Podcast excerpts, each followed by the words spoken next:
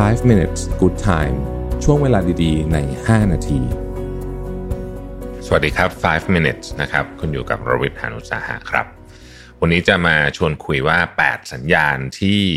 ถ้าคุณมีเนี่ยมันพอจะบอกได้ว่าชีวิตคุณมาถูกทางแล้วนะครับ ผมเอาบทความนี้มาจากซีเนียมกูโนนะฮะ ชื่อว่า eight signs that show you are doing well in life even if you don't think so นะครับ อันที่หนึ่งเลยเนี่ยนะฮะ คุณรู้ว่าคุณไม่อยากได้อะไร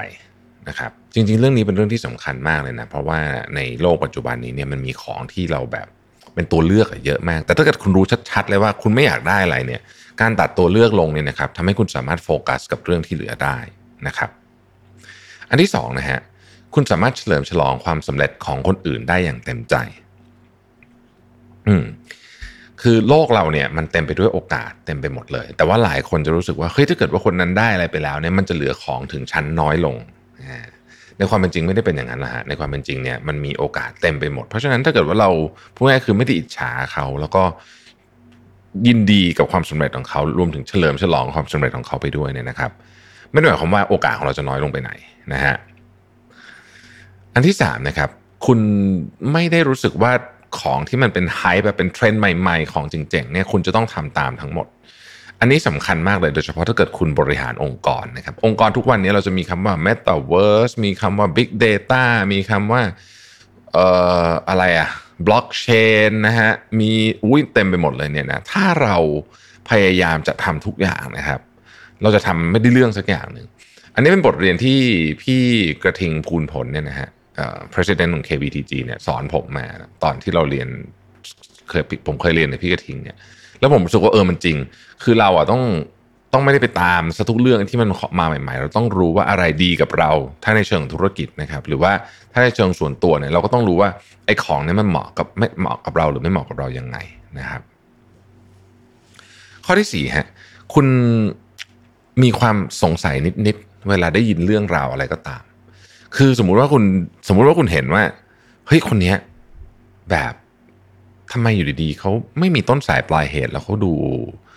ดูแบบดูสักเซสจังเลย เรื่องเล่าเขามันก็ดูน่าสงสัยนิดๆเนี่ยความสงสัยนิดๆอันเนี้ยหลายครั้งเขาเรียกสัญชาตญาณเนาะมันถูกครับ มันถูกนะฮะ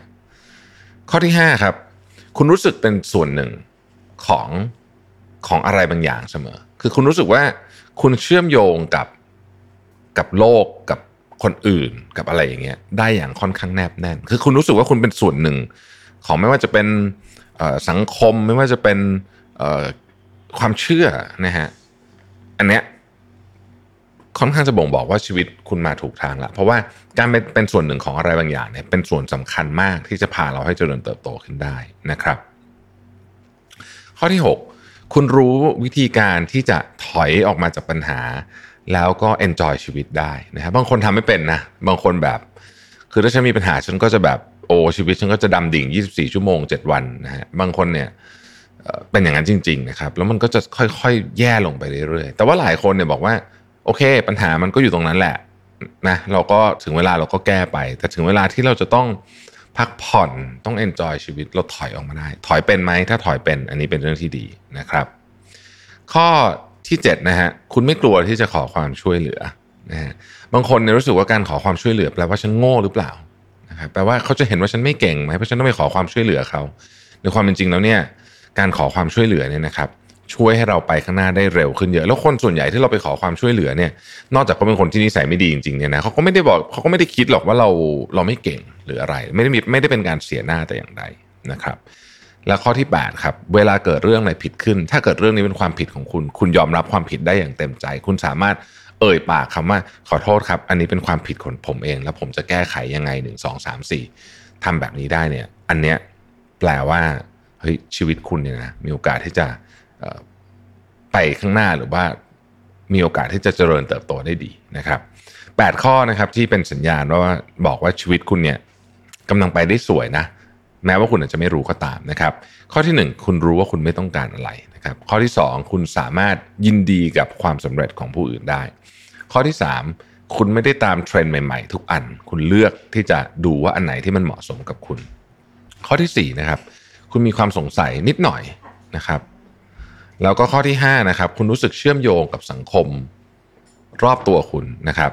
ข้อที่6นะฮะ คุณรู้วิธีที่จะถอยออกจากปัญหาแล้วก็ enjoy ชีวิตบ้าง ข้อที่ 7 คุณไม่กลัวที่จะ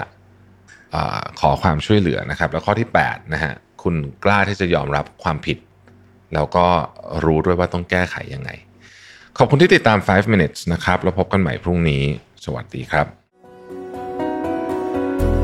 5 minutes good time ช่วงเวลาดีๆ ใน 5 นาที